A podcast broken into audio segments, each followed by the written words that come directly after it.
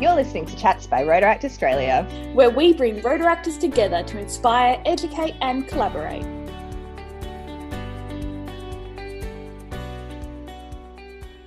Hey guys, welcome to the Chats by Rotaract Australia podcast. My name is Laura and I am your host. And today we are talking all things international with the International Director of the Rotaract Club of Burleigh Heads in Queensland. So, welcome, Harrison. How are you? I'm fantastic. Thank you so much for having me on the program. I'm really looking forward to it. It is so exciting. I think this is one of the first episodes where we are branching out from people and local Australian things and we're entering into the world of international service, which is a really, really big part of Rotaract and Rotary. And we're so excited that you get to share your club's project with us. But firstly, tell us a little bit about yourself and how you ended up in Rotaract. Uh, so I'm a 21 university student. I study government and international relations at Griffith University, and my focus is on international and community development work. So I'm kind of putting myself in the midst of it right now with the projects I'm running. So I got into Rotaract uh, through Interact. I was in Interact in high school and then transitioned when I graduated, and I haven't looked back since. And that was four years ago. Wowee. I know lots of Rotaractors get into Rotaract via RYLA, but Interact is another exciting way that people can continue on their Rotary journey. What were some of the cool things that you got to do and interact?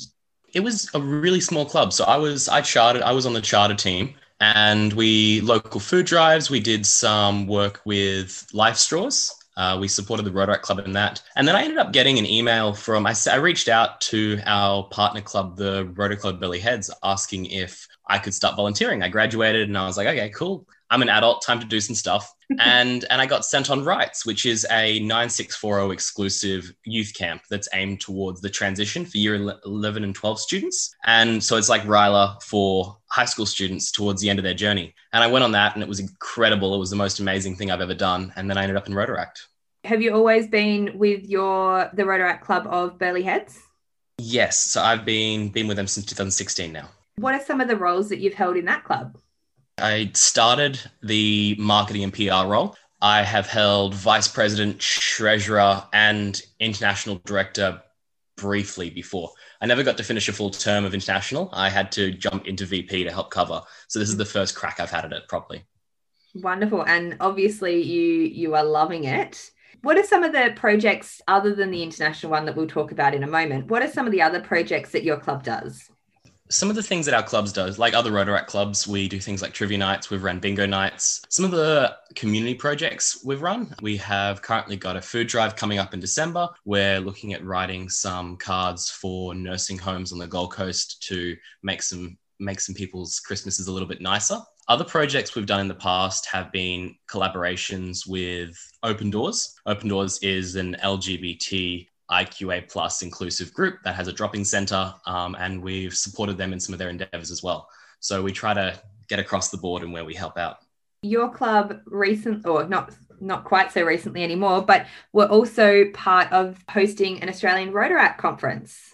Yes. So we actually ran two conferences within about a four month period. So we ran ARC, which was exceptional, so much fun. And beforehand, we ran Interaction 2020, which was our district's Interact conference. Um, it hadn't been run for, I think, several years, if not 10 plus. And we started one up and it was exceptional. We won Project of the Year award last year at ARC.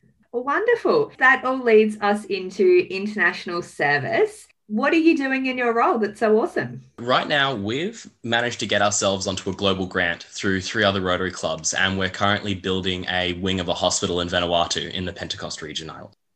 So much to unpack in that. Firstly, how do you even go about building a wing in a hospital in another country? Okay, so it's it's it's been a really interesting process. So I've jumped on the boat about five or six months ago, and I've really enjoyed the process. So to take you back 18 months ago, there was a doctor, a surgeon named Richard Leona, and he came to the Gold Coast Medical Association to ask for help with his medical center, Morna Medical Center in Pentecost. And the medical center took up arms. One of the members is a Rotarian, and he started championing the movement and got a team together to build this wing of the hospital and outfit it with a portable x ray machine and blood dialysis equipment.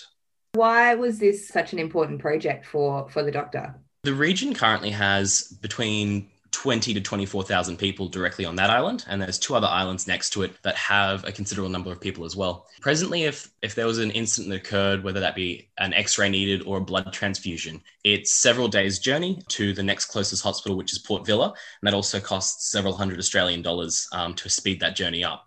So you can imagine if something is dire, these equi- these pieces of equipment will make a difference. Absolutely. And so how did your club get involved in the process?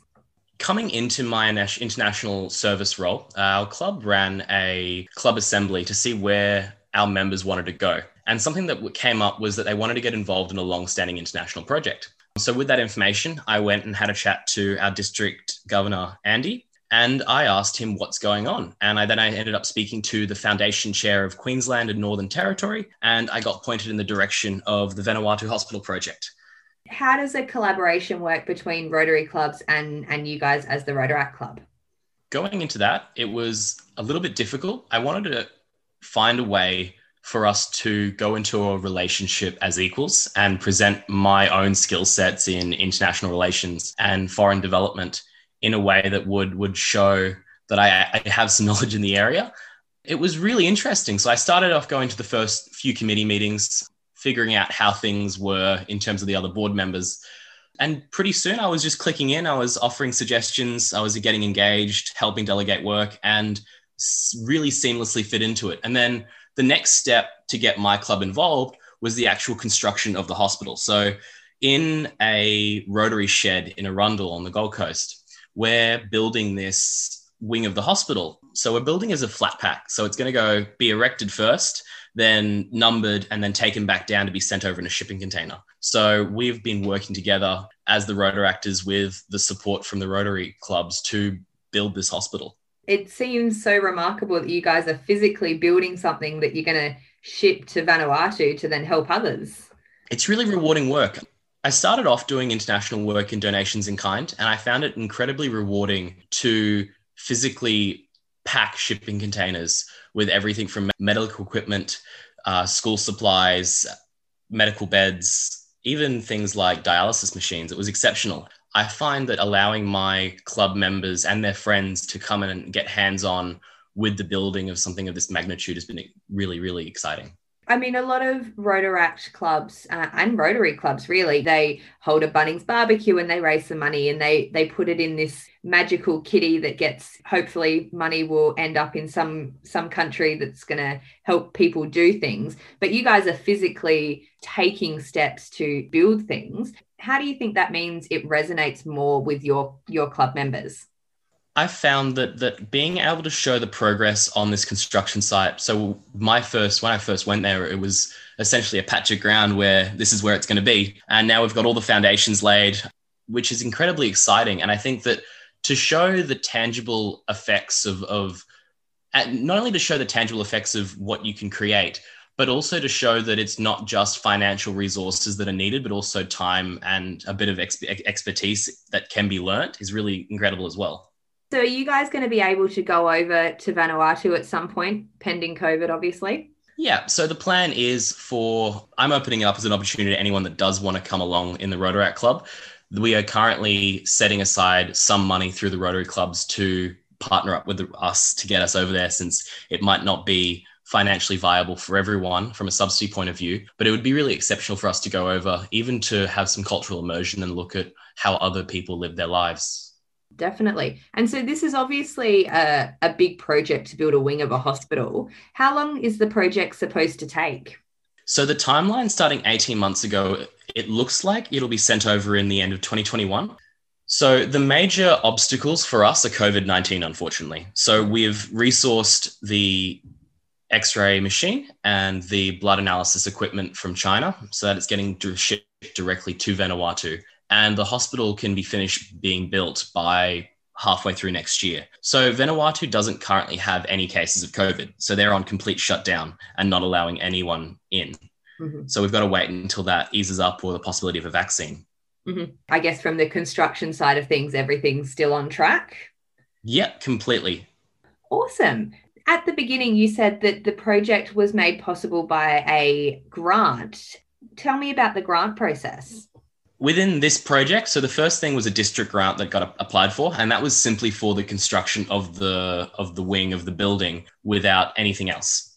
So that was a $15,000 grant from the district alongside, I think, 35,000 from the three Rotary clubs. Following that, we're looking at a global grant, which is currently being written, and that will be bumping it up to a total project cost of 148,000. Wow. The big grant is a Rotary Foundation grant? Yes, World Grant, yeah. Yeah, perfect. So why should clubs be really interested in international projects and how, how could they get involved in a project? International projects are incredibly influential and important because when partnered up with another Rotaract club or a Rotary club internationally, you can create collaborative impact that is far more impactful and significant than what one club can do by themselves. It's really fascinating how other people live their lives and the difference in struggles and engagements and what makes people's lives difficult outside of our sphere of understanding and our reference having the opportunity to do work internationally and get involved with other international projects gives clubs the opportunity to broaden their sphere of understanding and also to provide members with opportunities to make new friends, to learn about new cultures, and hopefully travel. If clubs are interested in getting on board an international project, what, what is some advice for them? So, if I had some advice for wanting to get involved with an international project, I would recommend that you reach out to your partner Rotary Club have a talk to them about any projects that they're involved in. Your district governor is also a really good option, and your DRR. All three should have ideas of where you can get involved with international projects. However, if you want to start your own, a really good idea is to reach out to Rotaractors Worldwide or any of the other Facebook groups and just ask what people are doing. You'd be surprised at how many incredible projects are happening right now that can get supported.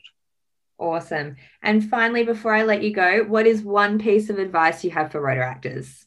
One piece of advice i would say to leverage your network to to look to the people around you that can support you in doing the things that you want to do and that make you happy. And it doesn't matter if that's in international if that's in pr and marketing or if it's a community work there are people around you that you can utilize to make a greater impact. And it's picking the people that will be on your side and leveraging them as best as you can. Perfect advice. And i think one that every Rotaractor and even Rotarians can certainly take and draw some inspiration from. So, thank you so much, Harrison, for chatting to us today. And hopefully, all of our listeners have learned something about international service and are inspired to take on an international project because, as you've proven to us, it's not particularly hard. You just have to work in a team and have a goal. Thank you so much. Thank you for having me. Tune into the next episode. Don't forget to subscribe to Chats by Rotaract Australia on your favourite podcasting channel and like, share, and comment on the RA socials.